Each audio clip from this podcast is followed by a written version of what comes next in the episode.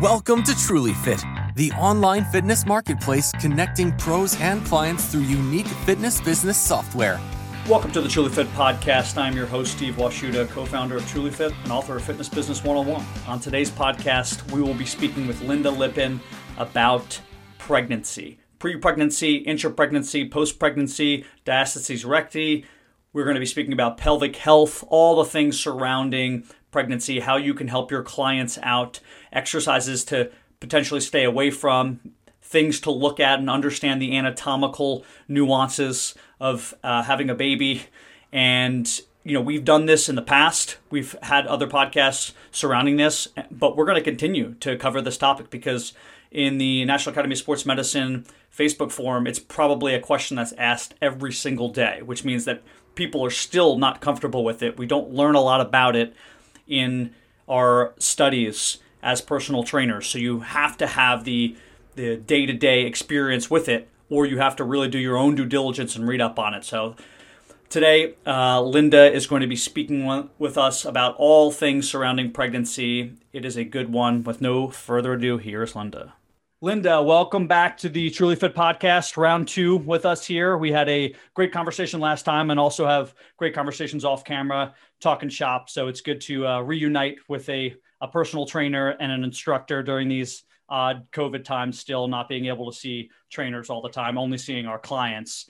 Uh, today, though, in particular, we thought we would talk about dealing with clients who are either pregnant, uh, potentially about to be pregnant, uh, post pregnancy, and all the issues that are associated with that come along with pregnancy and how we deal with them. So I'm going to throw to you. Let's talk a little bit about the, uh, I would say the the common uh, training techniques and tips and issues that are taught to us as trainers when we're dealing with people who are either postpartum or are currently pregnant.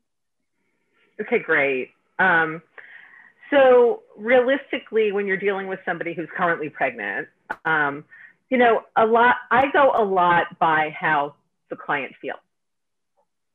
Um, some women are fine laying on their backs throughout their pregnancies. You know, the big issue with lying on your back is simply that the, um, the growing fetus starts to basically sit on top of your aorta and other organs and basically can make you a little uncomfortable, make you a little bit dizzy, make you a little bit nauseous. Now, again, it depends where the baby is, right? So for some women, it is not a problem. They don't have an issue with it up until their, you know, final month. Um, some women just can't. And then we have, you know, triangle pill- pillows and wedges and all kinds of ways that you can prop them up a little bit so they're not lying all the way down.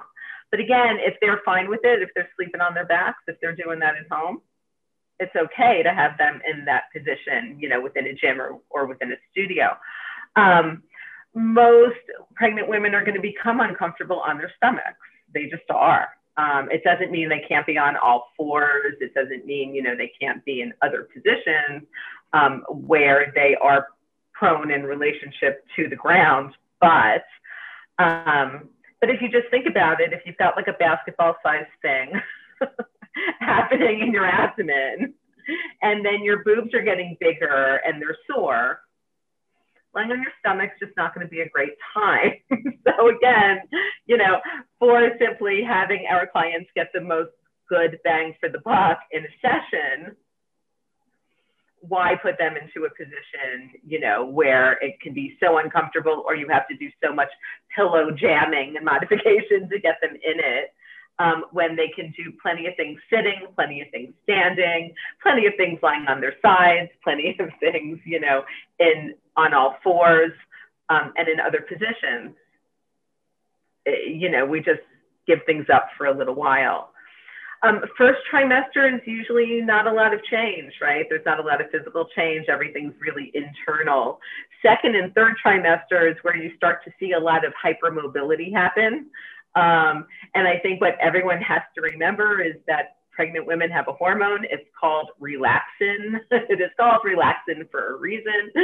It is basically meant so that your connective tissue can start to stretch enough basically to allow a big enough separation at your pubic symphysis to allow the baby to get through. So you've got a lot of movement in the SI joint, particularly, and a lot of movement in the pubis. Okay, so the pelvis becomes a little a little unstable and a little wonky, right? Um, but that relaxin also affects every joint. So these are those moments where suddenly sometimes your really stiff clients feel a little bit looser and they kind of want to move more into bigger ranges of motion, which isn't always the greatest thing to do because again, this is a temporary moment of hypermobility simply for a specific purpose, right? Um, but you'll see a lot of pregnant women with bad SI issues, right? We see a lot of sacroiliac issues in, in pregnant women during pregnancy and after pregnancy. Um, you can also see a lot of disc herniations happening um, during that time because, again, you know, we have connective tissue that are holding the vertebrae together. All of the connective tissue starts to overstretch. And I think it's just kind of important, you know, to remember that. Um, and then the final thing, really, for me, is not working, really not working abs so much, right? Because the abs now have to expand, they have to stretch, they have to get bigger. And what we're trying to do is allow for those muscles to stretch out without getting any kind of overstretch or over separation right? So what we see happening in a lot of women um, is what we call a diastasis recti, right? And all that all that means is it's an overstretch at the linea alba, right? Which is that line straight down through the front of the rectus. You can see it in the middle of the rectus abdominis. It's what it's what separates the six pack. but it's also where all of the abdominal muscles meet. All of them everything comes together at that linea alba. So what happens is when you start to get some separation and overstretch in those two halves of the rectus, the whole abdominal area becomes a little weakened. I always say it's, it's you know when you're carrying like either a plastic trash bag or a uh, plastic grocery bag. We don't see them as much anymore, but they still exist. And sometimes you get an area of the bag that's really overstretched and becomes a little clearer, and, and you just know that that could go at any moment and it could be bad. That's essentially what a diastasis recti is, except it's in your abs. Yeah, that's a great visual and uh, also fantastic anatomical information that you gave there. So thanks for that. Um, and there's a lot I can go from here and, and secondary questions. First, I want to mention that uh, my wife is currently pregnant. She just started her third trimester. And starting in the second trimester, she had very bad SI joint issues. She's got sciatica basically. Yeah. Um, and it doesn't really matter what she does. I think because of the relaxin, because of the issues going on, we can we can kind of fight now at this point, uh, and by using the proper stretches, to, to kind of soften it and and make sure that she's not in that much pain but it's still going to be there uh, unfortunately. And I, I, don't know if on the front end we could have done things to strengthen areas where it wouldn't have been as bad. I, I don't know. I mean it's um, uh, in, in, hindsight but but i do know that that's that is an issue. And, and a lot of my uh, pregnant clients that i've worked with in the past the that that same uh, si joint issue that you talked about and having having those back issues uh, happen to be. And you know, and you and I treat it the same way, provided I'm I'm I'm also concerned and I, I understand what they're going through as far as being able to lay in certain positions or not lay in certain positions. But I do treat it the same way personally as I do my other clients who have sciatica, as far as the stretches that I do, sort of the crossover leg stretch, piriformis stretch, making sure you know the hamstrings aren't too tight and making sure things are kind of even on both sides. We don't have tight, you know, um, and, and we're not tight in the front either. So it's um, you know you go through the same stretches. But uh, i want to move back to what you just talked about because i think it's very important just to reiterate that much like a client who comes off an acl surgery or a client who has back pain or a client who has elbow pain we all deal with pain differently. Our bodies all work uh, slightly differently. And we have to know that when we're working with these clients like you said with with uh, someone who's pregnant or post pregnancy that there isn't one clear blanket answer. There's not never put them supine, never put them prone, never do this. We have to look at them individually, see what their goals are, see how they respond. Is that baby sitting high or low? Could that make a difference on whether we're putting them on their back or not? And and look at all the different avenues before making an overall prescription. So if your goal is to say, I'm going to write out on a piece of paper for all my pregnant clients, these are the things to do and these are the things not to do. I think that's a bad idea. You need to assess them individually. Exactly, because you know you're going to have some women like I remember a bunch of years ago when my friend Miriam um, finally got pregnant. She'd been trying for a really long time, and she ended up having twins.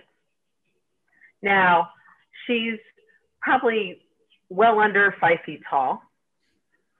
She ended up, I swear to you, she was she was bigger around than she was tall at some point during th- this pregnancy, but she had a diastasis recti. Now that wasn't anyone's issue of training or anything. That was simply an issue of being a tiny human um, and then growing to fully tiny human at the same time, right? There was just, I mean, there was nothing she could do about that. However, she's been able to pretty much pull it back together. And I think it's also important to note that along with that, you're going to get back tightness, right? Because if you get overstretched abdominals, obviously the back's going to get tighter.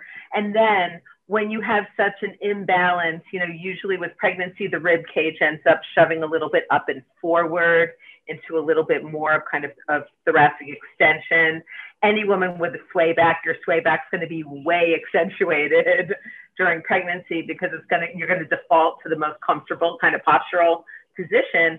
But it also causes a lot of tightness and weirdness through the diaphragm. Um, through like the internal obliques and those muscles, right? And into the pelvic floor and into the glutes. Um, and that doesn't mean that you know that every woman needs like specific pelvic floor work. Some do, and I send them to physical therapists, and you know they get that work there, and we incorporate as much of it as we can um, in Pilates. But um, but basically, that whole area kind of of the torso, you know, is affected because as I always remind my clients, our whole breathing mechanism is essentially a closed system, right? And that's how we are able to kind of form that vacuum as the lungs empty that then forces everything to expand for the lungs to fill. All of this is kind of dependent on all of the muscles around the torso, around that kind of canister, you know, that's holding us together that all of those muscles are functioning the way they should be. And again, if you have a big overstretch happening in any place in that canister of your torso, that's going to affect breathing, right? It's going to affect intra abdominal pressure. Um, and it's going to affect how our bodies deal with intra abdominal pressure. So intra-abdominal pressure is simply the pressure that you get down into your abdomen, say when you inhale, right? You inhale, the diaphragm starts to expand, right? The lungs start to fill, ribs can expand, belly can expand, pelvic floor drops. It allows all that expansion. But imagine that if you had a diastasis recti, you know, say four fingers. So you got that much space in between the two halves of your abdominals, and suddenly you're attempting to get good deep breaths. That's going to be hard. It's going to be even worse if you put yourself in a position of already increased intra abdominal pressure. And this is where I kind of just get into these general things that, especially at the beginning of having diastasis, and probably you know, I would say um, late trimesters in pregnancy, you really want to look at avoiding.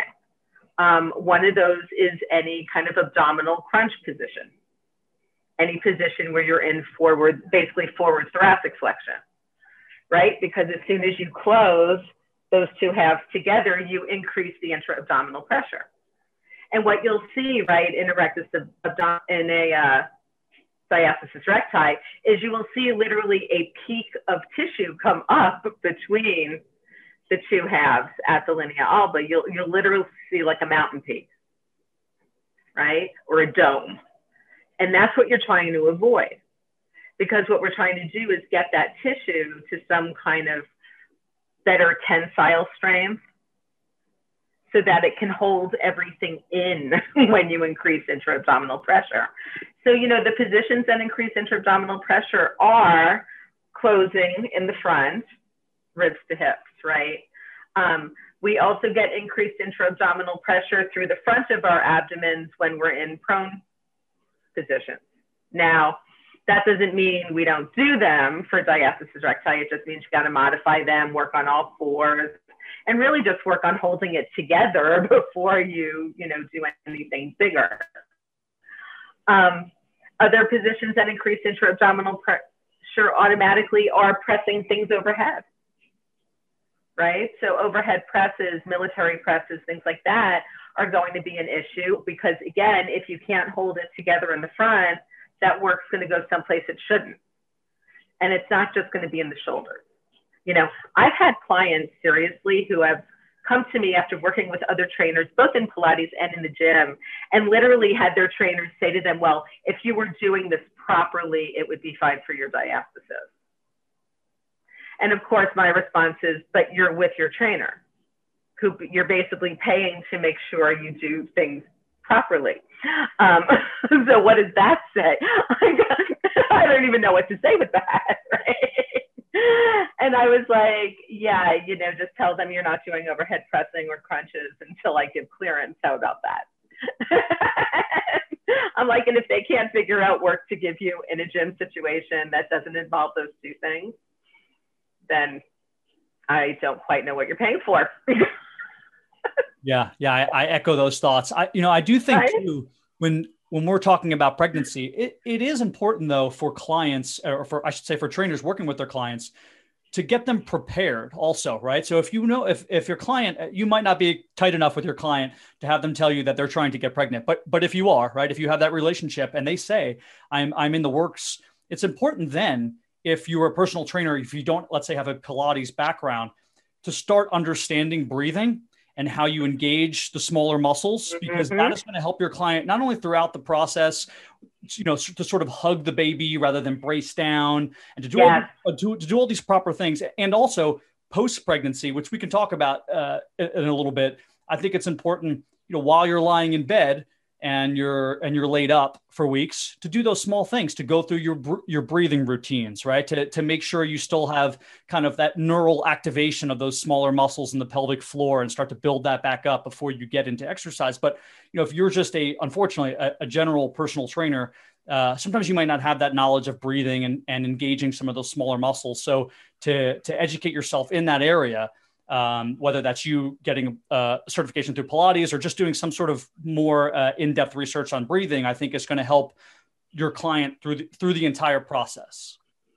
Oh, definitely. And um, you know, other things that clients can be working on prior and you know, first trimester, kind of early on, is a lot of pelvic stability, a lot of torso stabilization, a lot of differentiated movement at the hip this is not the time to be tightening the abs all the time. This is the time to work them, but also keep them stretched out enough so that, again, we know what happens to super tight muscles when we try to suddenly stretch them. It never goes well. We've, you know, all watched athletes and had friends who tore, you know, bicep tendons and quad tendons and all kinds of fun things partly by you know trying to stretch something that was not ready to stretch. And as we know when our muscles you know don't want to stretch even though our and to preserve the bones our bodies will pop the tendons. Yeah. I think this or pop a ligament. I think this it's also a really good time during these processes to relay back to our clients and to remember that our job is long-term health and wellness to help our clients. It's you know it's not just a six-week program to to make your biceps defined. So you know by telling your client it's okay we're going to be taking two steps backwards so that we can take three steps forwards we're going to learn to do the right things i'm worried about your long-term health i want you a year from now after this baby to be better than you were before and the only way we can right. get you there is to teach you all the other things leading into it. It's like leading into an event almost, right? The pregnancy is an event. You're prepping for the event and you're going to, you know, focus on the other things later on. Right. I mean, cardiovascular stuff, VO2 max, like all of that is super important. Endurance work, super important. Um, you know, an upper body work, right? Because they're going to be carrying a baby, literally. holding, carrying, nursing, holding, holding while doing other things.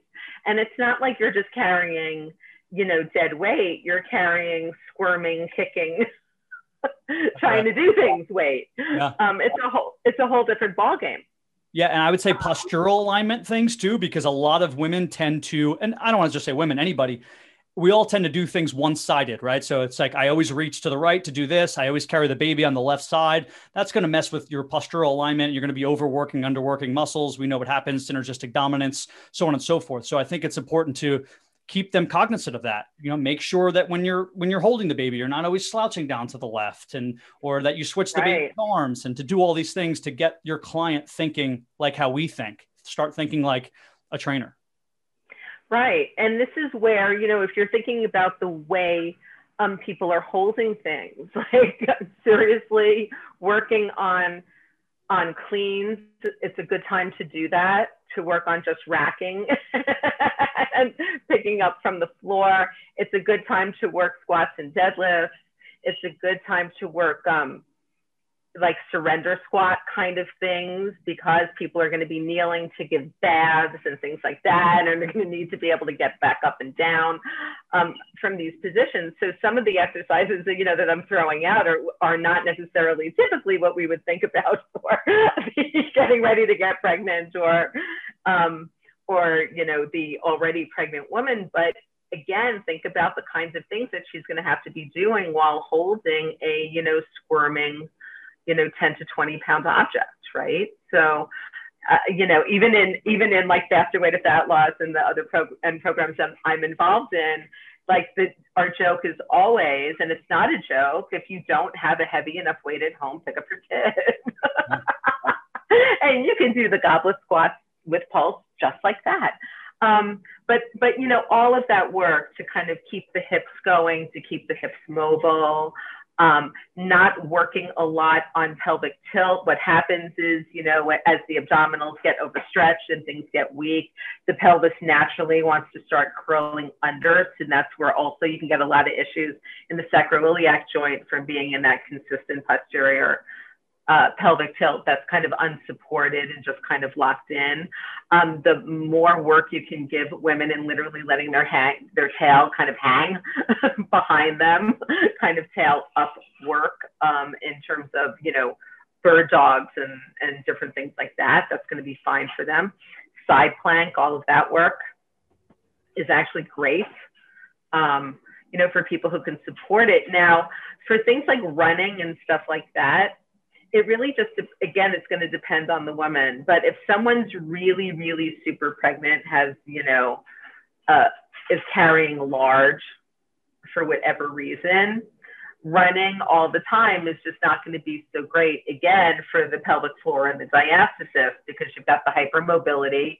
Now you're kind of bouncing up and down.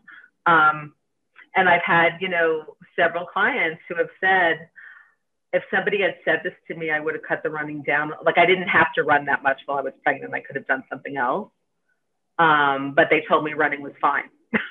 yeah, and and you know you're you're right. And our job as trainers is to make sure we tell our clients, hey, if you don't want to, if you don't think you can run, and you're confused about what else you can do, as far as cardiovascular uh, health is concerned that's what we do right? Come to us as trainers and we we will make sure that we keep things creative in order for the client not to get bored. And and that and that's i understand from their perspective especially if you are a runner and that is how you get your endorphins up. Sometimes it's hard to match that.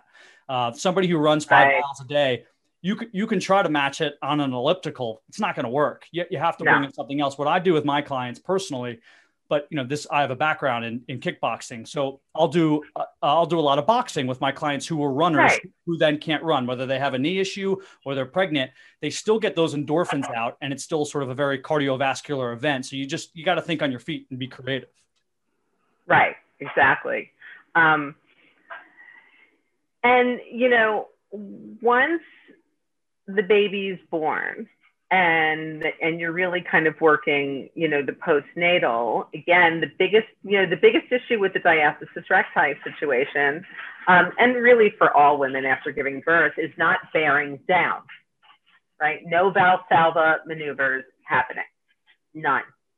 None of the holding the breath while pushing like none of those things that you know we might give for specific training reasons can happen right? It all has to be about those abdominals hugging in and pulling in and up. And I'm not always looking for women to close their diastasis, right? Like we talk in those terms. The only way to fully heal a diastasis recti is to have it sewn back together. Okay. The fact of the matter is, is that is not a surgery that is covered by health insurance, at least in the U.S., because diastasis recti is considered part of the cost of pregnancy. Yeah. Right. So you just got to suck that up. Um, I have had clients who have had the money who have had, you know, the the repair, but it's considered cosmetic surgery and and it's extremely expensive. But what I am looking for is at at first the tissue in the linea alba with the diastasis recti feels very squishy and mushy and soft. Like you could literally feel like you could just stick your fingers through. Now, as women get stronger, and again, and they work in a safe, more kind of neutral pelvis, differentiated movement at the hip with proper breathing, and again, avoiding positions where you're automatically increasing intra-abdominal pressure because we're just trying to teach them how to do that, right? As they as you start to see them being able to do that in like a squat or whatever, then you can start to look at, you know, putting them on their backs and doing a crunch or trying an overhead press or something. But what you're looking for is for that peak not to happen, for the bear down not to happen, and for those abdominals to really kind of stay pulled in and up. And after a few weeks of doing that, you can literally feel the tensile the tensile strength of the tissue change. And instead of just being kind of squishy and mushy and and you know soft, it feels more almost like a, a trampoline. So that even if the two halves of the, of the abdominals aren't closed all the way, and we see plenty of photos online of celebrities and athletes and other folks who have a clear separation. They have a diastasis, but you can see that the tissue in between is taut right? That's really the best case scenario. That's what you're looking for. It's kind of a functional diastasis. Um, it is something that requires pretty, you know, relatively consistent like attention just in terms of making sure that you're not bearing down, making sure that, you know, things are held together. Um, and working in that way, you're going to help strengthen the sacroiliac joint. Working in that way, you're going to help strengthen the abdominals and the pelvic floor working that way, you're going to help strengthen the, the abdominals and the back muscles in a place where you're not overusing the back. And if you're working, you know, pretty much neutral pelvis, um, then you're going to get some good strengthening in through that lumbar region anyway, which should help any disc herniations or anything else that's going on. Um, and then it you know it usually takes like six to eight weeks of that kind of training of really leaving out the out you know traditional ab work leaving out the overhead pressing leaving out um, big rotation right? Because if you just think about an overstretched plastic bag and filling it and then twisting it it could clearly rip at any given moment. Um, you know, avoiding those kind of bigger movements, staying very controlled. And then once you can see that that thing is holding together, she can be on all fours, that thing is holding together, maybe a plank, the thing holds together, then you can start to add. Then you can start to add a heavier weight or squats or overhead presses, but again, without the bearing down. Yeah, and I think there's, you know, this is another whole conversation, but there's a big stigma at least in the personal training community, about using machines. And I hate it because they're there for a reason. We shouldn't always use them. It's important as personal trainers, we understand and to teach our clients to move in all directions, typically, right? A client who doesn't have any issues. Right. want them moving in all planes of motion. We want them moving in a functional movement patterns. But machines are great for things when you have um, uh, limitations due to injuries or potential injuries. So things like pregnancy, right? If you if you want to find a way to work your clients you know quads or chest and you can't think of it without them engaging their core and you're worried about them engaging their core too much you can put them on machines you can use machines from time to time mm-hmm. and and you have to use everything at your disposal in order to use those things so it's not just about uh, being creative if you want to get to your goal sometimes you have to dumb it down and and use sort of the the easier right functionalities and even if you're a trainer who typically does use, you know, free weights, barbells, dumbbells, that could be the time that you put your client in the Smith. Right. just for the just, just so that your client has the psychological knowledge that if she lets go of that bar, it's not going to hit yeah. anything. It's just going to sit there. You yeah. know, um, and it gives that structure and that sort of, you know, it's the same thing when you close a kinetic chain, right? Like structure helps kind of calm the nervous system down a little bit. You kind of know what's expected.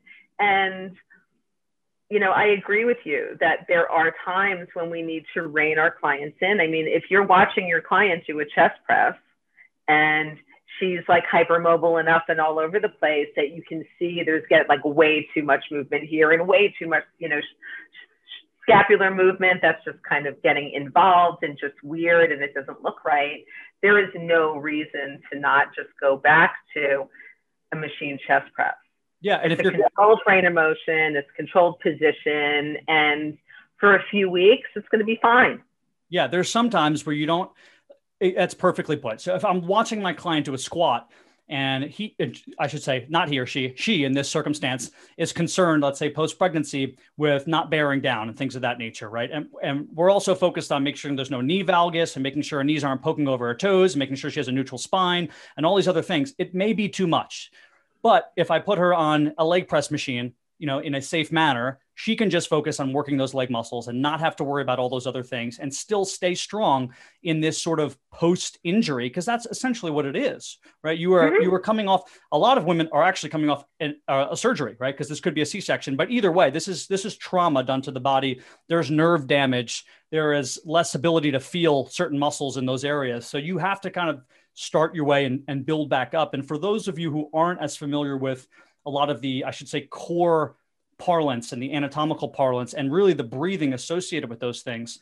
It, it's time for you to get as, associated with those things because if you want to be able to tell your client how to hug the baby and how to not bear down, you have to also know how to do those things yourself, right? Until you've done them, you're not right. going to be able to relay that in all the different ways in which you need to because there's going to be some clients and I talk about this a lot when you're verbal cueing who just don't get it so the only way you can continue to to make sure they get it is to use other analogies and other words until they finally get it. But if you yourself don't have experience with it, you're not going to have the vocabulary and the, the sort of the quick the quick creative way to give them other analogies.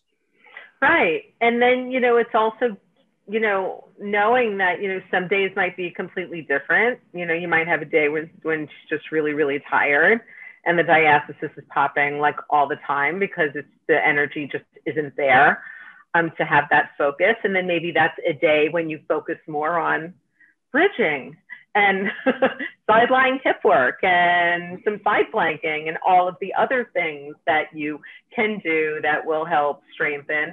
Another, also another place where machines can come in handy because again, it's just getting that controlled environment you know, just giving them a little bit more structure. And, you know, so many train, you know, so many of us now are kind of anti-structure and, and really, and just want to work, you know, fun functional exercise like all over the place.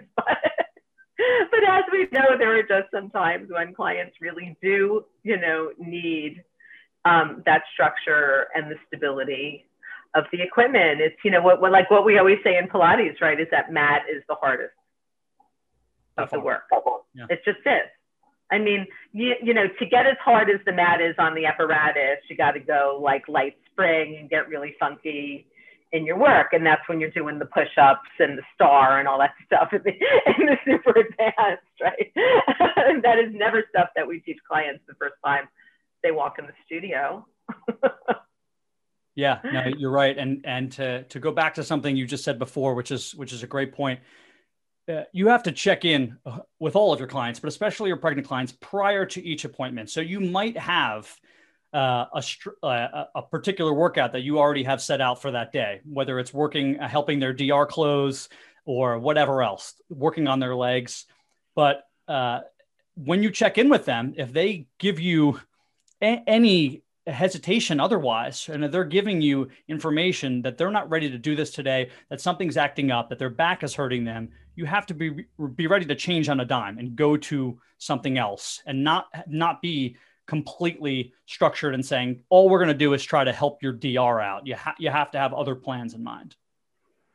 Definitely, um, and you know, and again, that's that's why I always like to talk about just like kind of the general, you know, rule is we're just dealing with intra-abdominal pressure. You've got to overstretch in the canister, in the pressurized canister, and yet we have to deal with that overstretch before you can really, you know, have her navigate the intra-abdominal pressure. That's all this is. It's just about how our bodies navigate through um, more pressure in the abdominal cavity and normally we just don't have to generally think about it. So that, you know, that makes it really easy. Um, but, you know, you can certainly take a client that has diastasis recti and is having a bad back day and still give her work that's going to be fine for her diastasis recti, but is also going to help with the back pain. Or maybe you've just been doing a whole lot of pelvic stability and hip work, and she wakes up one morning and her shoulder's out because she slept wrong. You know, and then you're going to figure out how to deal with that. So it is. Um, I, I I feel like trainers who aren't sure with clients like this, who truly aren't sure, should refer those clients out. Couldn't agree more. Um, I, I I think we should all be training our clients in our zones of excellence. I think it's only fair to ourselves and it's only fair to the clients. Um, if you're not ready for stuff like this, learn it. And but while you're in the process of learning it, uh, you know trainers who can take these clients. And for the young, yeah, for the young trainers out there, it's only going to further your career as far as the networking is concerned. Because when you have a pelvic floor specialist, uh, a an orthopedic doctor, a sports medicine doctor, when you have a whatever podiatrist, when you have all these people in your Rolodex, and you're able to send them out to the appropriate person, not only does your client go, "Oh, this this person is a well connected professional, they appreciate it because they know that you're interconnected in the medical community. But inevitably, those people will then trust that you're that they'll send people back to you knowing that you trust experts right so so they will work with you and you will get those right. referrals back tenfold so don't try to be all things to everybody it's good if you know this stuff already but even sending them to somebody who you trust in the Pilates community to say, hey, listen, my client needs to work a little bit more on their breathing, small muscles, those sorts of things, not my expertise. Do you mind working with them for whatever, half hour, hour sessions a week to work on that? and and then tell me what you did with them and I'll I'll try to replicate some of those things and and it's important to build those networking opportunities in the community. Yes.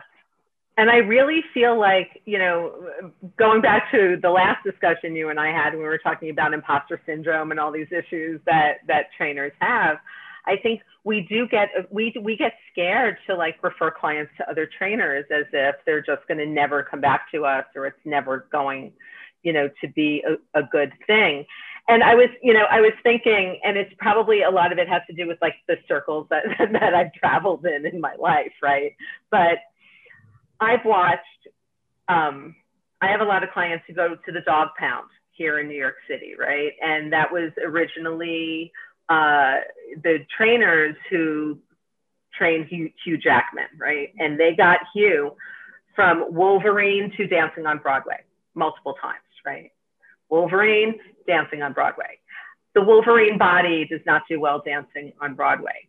There's also the issue of getting people up to that size functionally and getting them back down from that size functionally without hurting them, both metabolic, metabolically and you know muscle wise. Um, that's not my specialty, right? I don't do that. Could I probably figure it out? Maybe if I had enough time, but my specialty. Yeah. But it doesn't have to be. No. Because there's like this whole whole studio now of all the trainers who do that. Yeah. Right. So literally, when I have actors come to me or performers come to me, and they're like, "Look, I got to get you know much bigger or much smaller um, for this particular role," I'm like, "Go see these guys. Like that's what they do. that's not what I do. I can do other things for you, but." Those guys at the Dogpound refer clients to me all the time.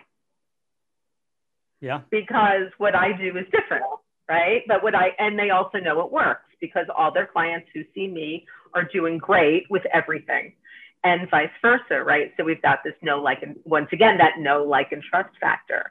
Um, and I think, you know, it's important for all of us to realize that we don't need to work with every single client. We don't need to have every single specialty. but if we're going to do it, we need to do it really, really well and really give it our best because, you know, we are realistically taking people through life, major life events, through transformative life events. And, and we need to take that seriously. There's also a good, uh, I guess you would call it like a psychological component that it, it's not purposeful, but it's a it's a good benefit that that comes from this. When you send clients away, they naturally think, oh, this person's either so busy or so confident that they can just ship me out to someone else. And that in turn gives you more cachet, so to speak, right? They're like, oh, wow, look, mm-hmm. look at mm-hmm. that trainer. They, they're, they're willing to ship me off to someone else because in other industries, that doesn't always happen, right? If you're, I don't know, a, you know, a, a hairdresser, or if you're somebody who's like a construction person, you might not ship out these other things because you're afraid to lose that money. But in our industry, it's more than that, right? We're not just creating a look. This isn't just vanity. We're worried about their long-term health and wellness. So we have to ship that out. And and again, all of these things have these this networking, sending people away and building that cachet that you're that trainer who doesn't mind sending people away. It will come back to you tenfold yeah. and you will build your business better long term. And doesn't that happen anyway? I mean, haven't we all had the experience of, you know, say you go to a dermatologist, but you get a specific diagnosis, and it's it's something obviously that that derm could probably deal with, but they're super busy, and they have a colleague down the street who deals with your specific issue. So this one, you know, and they send you off, and it's like, you know, why wouldn't you want to go to the more specific person? Does it mean you're never going to go back to your original dermatologist? No, you probably will for all of your other dermatology needs. Yeah. and at the very least, if you don't, you're going to send your friends over there because you like them so much. So that's, you know, in, in the world, that's how it works. Um, and I've noticed that in fitness and in Pilates, we tend not to do that. We just kind of want to kind of hold on um, and hoard them all. And it's not always to uh, the best effect for us or the best outcomes you know for our clients. Because if we're stressed out about working with a client because we're not really sure that we're doing the right thing or what we're doing um, then you know we're causing ourselves a whole lot of unneeded stress. And we're not serving anybody really. Prior to uh, hopping on here recording we were talking about how sometimes when you're in the fitness facility or gym, you watch other personal trainers and you see the equipment or the exercises they're doing, and you and you almost like forget. You're like, oh, I remember. I used to do that all the time. Let me let me bring that back into my routines because my routine's gotten stale, or you know, I haven't used that that thing. And I think kind of adding to that conversation, when you refer someone out, more often than not you still you connect with them and then they send exercises back to you that are phenomenal for you to use down the road for other clients who have that same issue. So let me give you a, kind of a, a wholesale example here. I worked with golfers but i was not tpi certified.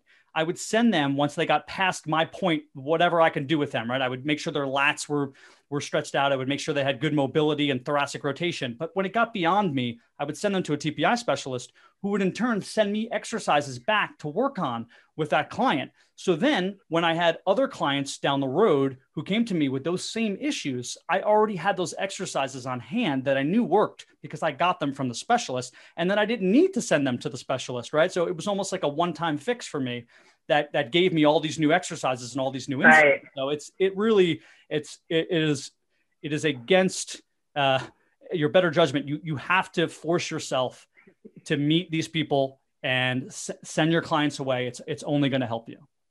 Mm-hmm, for sure. So it's really the only way. I want to, uh, you know, kind of bring this full circle here. You know, we talked a lot about, and I, I, want you to either, you know, kind of sum this up. I'll, I'll first try to do it on the front end here, but we talked a lot about about understanding that every client is different going through this pregnancy process. You know, intra pregnancy, for lack of a better term, during pregnancy, post pregnancy. We talked about how you know dealing with dr whether it's the depth whether it's one finger that goes too deep or whether it's four fingers that go too wide you know, it's all a problem right they're all dealing with it and there's no total way to fix it as far eh, unless you get surgery we just we have to work slowly to get it back we talked a lot about how it is important to use the proper breathing parlance and work on the pelvic floor muscles. And if you don't know how to do that then either start to learn and or refer them out to other fitness professionals who can who can better handle that. Is there anything else we can add to help personal trainers who are dealing with pregnant clients? I think that's pretty much it. I mean you know it's it's it's not an illness right? It's not you know but just stay safe with people and you know it's also re- reminder big reminder that pregnancy is not the time to introduce a whole lot of newness mm-hmm. and new routine. I mean, there's going to be things that you introduce and modify because you might be taking somebody, you might be downgrading somebody from a more complex thing to a simpler program, not necessarily an easier program, but a simpler program, right? Um, so they might need a little instruction if you're doing things differently or giving them slightly different exercises. But in general, like if somebody hasn't run before, it's not the time to start running. Mm-hmm if somebody you don't want to add brand new activities that that is definitely something that the medical community has come out with because your body's already dealing with something very very new especially if it's your first pregnancy yeah right your body has no idea what's going on so yeah great information for new stuff we forgot to mention that and off the top i think most trainers already know that right that it's kind of rule 101 that's the one thing we do learn uh, as certified personal trainers is not time to introduce new things. It makes perfect sense. You don't know how their bodies are going to adjust and adapt. And if you are going to introduce new things, make sure it's a you know a modification down, not a modification up. Uh, makes perfect sense. Lynda, this has been a wealth of fantastic information here that the trainers can use. Uh, let's plug some of your stuff, although I, I, always put it in the bio and put it on uh, Instagram and stuff. Let's plug some of your stuff. How do people reach out to you, whether they're trainers who have specific questions and they need help, or whether they're people who might want to potentially use you as as a trainer. Great, Steve. So people can just go over to my website. It's lyndalippin.com, spelled just like my name. Um, if you're a personal trainer, you're going to see that most of my stuff is geared for Pilates teachers, simply because I am a, a master Pilates teacher. Um, but any of the stuff that I have for Pilates professionals, including that pricing, uh, which is lower for private sessions and things like that, can be used by certified any certified fitness professional. Um, and also from my website, you can feel free to shoot me an email. Um, folks can also book a free 15 minute consult if they just want to get a quick um, back and forth and ask me a quick question. Awesome. Thank you very much, Lynda, and look forward to speaking with you again on another Truly Fit podcast down the road. Thanks, Steve. Remember to check out our social media sites, which are all listed at Truly Fit app. There, you can find the polls to questions concerning potential upcoming topics for our podcast and leave your information or our colleagues and friends' information who you would think best fit for discussion of that topic. Thanks again.